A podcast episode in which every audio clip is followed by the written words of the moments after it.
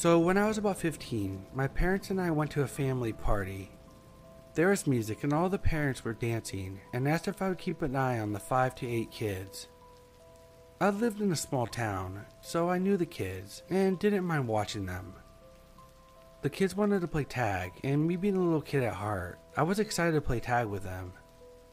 So before the game started, I agreed to be it, and they ran off. I probably should have kept a closer eye on them, but I knew the area and the people, so I didn't really think much of it. I gave them a 30 second head start, but before I began to chase them, I saw a guy I'd never seen before. He wore a weird, raggy white and tan wool sweater and had a very poorly groomed beard. He stared at me, so I immediately ran off to chase the kids. After we played a few rounds, we all decided to sit down and take a break. We took a seat on some rocks outside, and I noticed a strange man was sitting at a table alone, just staring at us. My this guy is bad news alarm started blaring, I took the kids inside for a minute so I could watch the man. I was staring at him through the window, and he was staring back at me with unsettling eyes. After the longest minute of my life, one of the kids tugged my shirt and asked to play again. I said it was probably a bad idea, but instead, I told him to wait for a second before I made my decision. I stepped outside and noticed the man leaving. I sighed a breath of relief and told my parents what happened, and they said it's probably nothing, which I agreed, and then the kids started playing again. This time, I made sure that all the kids were in groups of two or three, and then I jumped between the groups, making sure they were safe. Eventually, they were tired out, and we sat on the rocks again, but the man was back. I was so shocked and couldn't even get out a word. The man looked at me and said, Why don't you all sit down? I like seeing you sit down.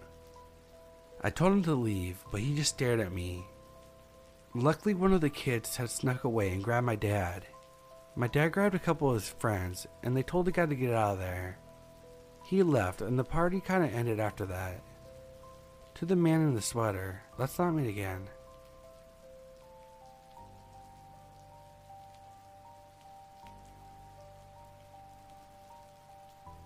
I didn't go to uni, but my best friend Tessa did. So, of course, I wanted to go to her housewarming party after I hadn't seen her for so long. I drove to her new house, about an hour's drive from me, and met her early so we could go out for dinner and pick up some cheap alcohol and mixers for later. When we got into the house, I was introduced to some of her new housemates for the first time and picked a seat on a rusty brown sofa that looked like a dog's chew toy. It wasn't glamorous, but Tessa was so excited for her two worlds to collide. A little bit of awkwardness later, I realized that I'm the only new person and everyone knows each other. The house slowly fills up with people, drinks are poured, and the volume is rising on the speakers. A little bit of backstory I'm in a career where I have to have an extended DBS check all the time and cannot have anything on my criminal record, not even a driving offense. I don't really know anyone, and after coming back from the bathroom, I can't find my friend. I don't really know the house that well, so I go upstairs to look for her. As I get to the first bedroom, I'm welcomed by a crowd of shrieking girls that wanted to compliment my hair and nails. I asked them if they've seen Tessa, and they said no. As I turn to leave, I'm blocked by these three guys leaning over the dresser, doing lines of coke. I'm a bit taken aback, but avoid eye contact and try the next room. In the next bedroom, there's loads of people sitting and standing and just talking. As I walk into the room further, I get shouted at by a guy that I'm letting it out. Then I'm whacked in the face with the strongest smell of weed. I walk straight back out. After doing a quick scan and still not being able to see her, I then try the bathroom on the landing, and it's just another girls chatting and giving life advice.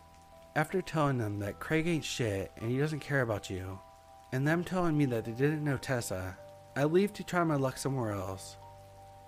I'm feeling pretty lost. I can't leave the house because I've been drinking, and I was supposed to stay over that night. I go back downstairs into the back bedroom, just off the extension. I open the door to the room that I'm staying in that night with all my stuff in it, and it's dark and quiet. I sit on the bed, get out my phone, and start texting my boyfriend. Stuff like how I wish I didn't come and how I didn't want to be there. As I'm looking at my phone, I hear the small metal from a little tiny bolt scrape across the door. I can't see the other side of the room, so I lock my phone on bright to see better and can't make out the shapes. Then I hear a guy's voice Sorry, I just didn't want anyone else to come in. That did not put me at ease. I awkwardly laugh and try to undo the lock to go back out and quickly slip through the door. I finally get to the kitchen where there's a girl slumped on the floor, her head down, murmuring to herself. I can't just look away and just want to know if she's okay, so I reach out and hold her arm and ask her if she wants to sit on the sofa. A guy stood next to her drinking Jack Daniels straight from the bottle and tells me, She don't need to go. Leave her. She's coming down and just needs a little pick me up, don't ya, babe? As he passes her a cup from the counter with pinkish looking liquid inside. Everyone is just looking at me, so I squeeze past to get to the garden, which is where I found her. Three guys stood over her as she was passed out on the grass. They're taking pictures. I get a horrible lump in my throat, and the three guys are laughing. Instincts kick in and I run to her, sitting her up so she doesn't choke. The guys are laughing at her, shouting, Tessa, baby, look at the camera. Tessa, you're gonna love this. I don't know how she knew them, but I didn't, and I was mad. She snapped back to reality and told me that she just felt a bit tired, so she had a quick power nap. After sobering up to that, I slept in my car in fear of the strange guy locked in my room, the girls in the bedroom doing coke, the girl in the kitchen passed out from who knows what, and the fear of being there when the police came. It was selfish, but I stayed until I knew my friend was in bed and the other girls were around. I just couldn't be in that house.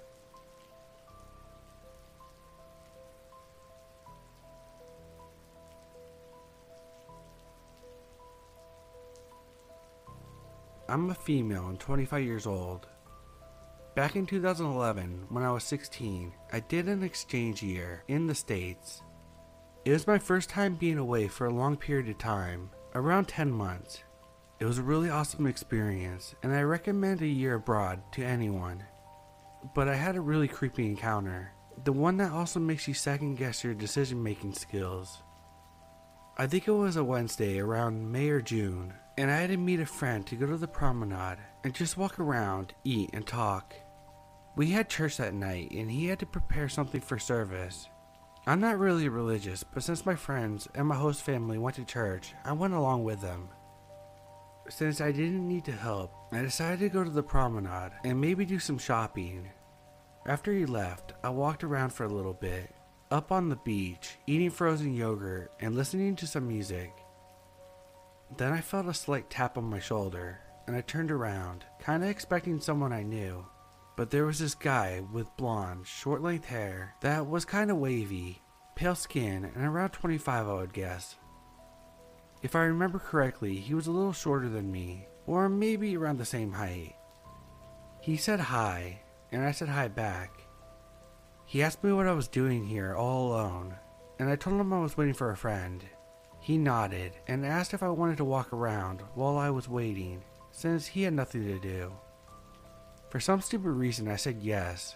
Please don't ask me why. I'm really bad at turning people I don't know down. I got up and we started walking aimlessly, but it eventually ended up near the pier. He asked me a bunch of questions where I was from, what I was doing here in the States, if I liked it here, if I had friends, and so on. He had an Eastern European accent, and I think he also mentioned that he's from Croatia or another country in that area. Eventually, he started asking me if I had a boyfriend, and when I declined, he asked me what my type was. I answered him, I like Japanese guys. I used to be kind of a weeb. And he said that he knew some Japanese guys, and that a friend of his was having a party close by. He invited me, and my stomach dropped. Up until then, I had this suspicious feeling about him, but then it changed into full stranger danger mode. I felt cold, and I remember my heart racing like crazy. I declined nervously, and he asked me why. I told him I was still waiting for my friend, but he said he'll just show me where the party is and that I could come back again later, after I was done with whatever I was doing with my friend. I declined again, and he asked if I was scared of him. I just answered that I didn't know when I would be done and that my friend would arrive any minute. While I was talking to him, I texted my friend to call me to get me out of the situation. Luckily he did, and I kind of talked to myself because he had no idea what was going on. Just asked him where he was waiting, made up a location nearby, and then hung up. I then told the guy that my friend was waiting for me and I had to leave. He tried to get me to stay, but I declined and walked away. I feared he might follow me, but luckily he didn't. I don't think he believed me when I said my friend was waiting for me, but screw that. I just wanted to get out of that situation. Later at church, he asked me what was going on, and I told him the story. He said that I was stupid for interacting with the guy in the first place, which I knew.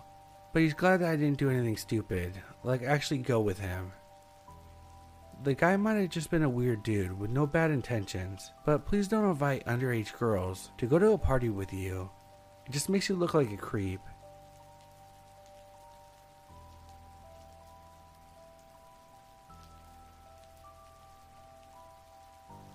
This happened about 20 years ago, and I was reminded of the event talking with my wife.